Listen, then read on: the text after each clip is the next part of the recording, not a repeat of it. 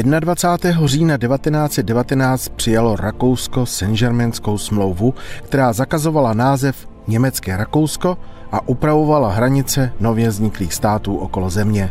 Saint-Germainská smlouva, podepsaná 10.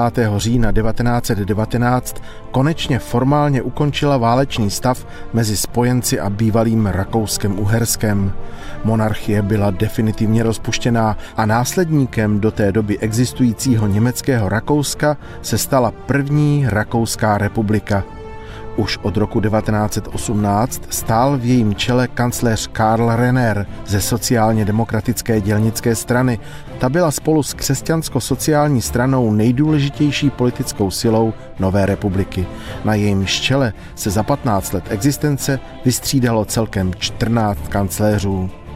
Po nepokojích pokračujících už od roku 1927 až do začátku 30.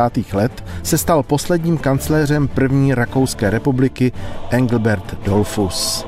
Právě jeho vláda v roce 1933 vyhlásila rozpuštění parlamentu a původní koncept parlamentní demokracie existoval už jen do následujícího roku 1934. Dolfus zvolil autoritativní cestu a vyhlásil vládu jedné strany, austrofašistické vlastenecké fronty. Jenže 25. července 1934 byl zavražděný nacisty.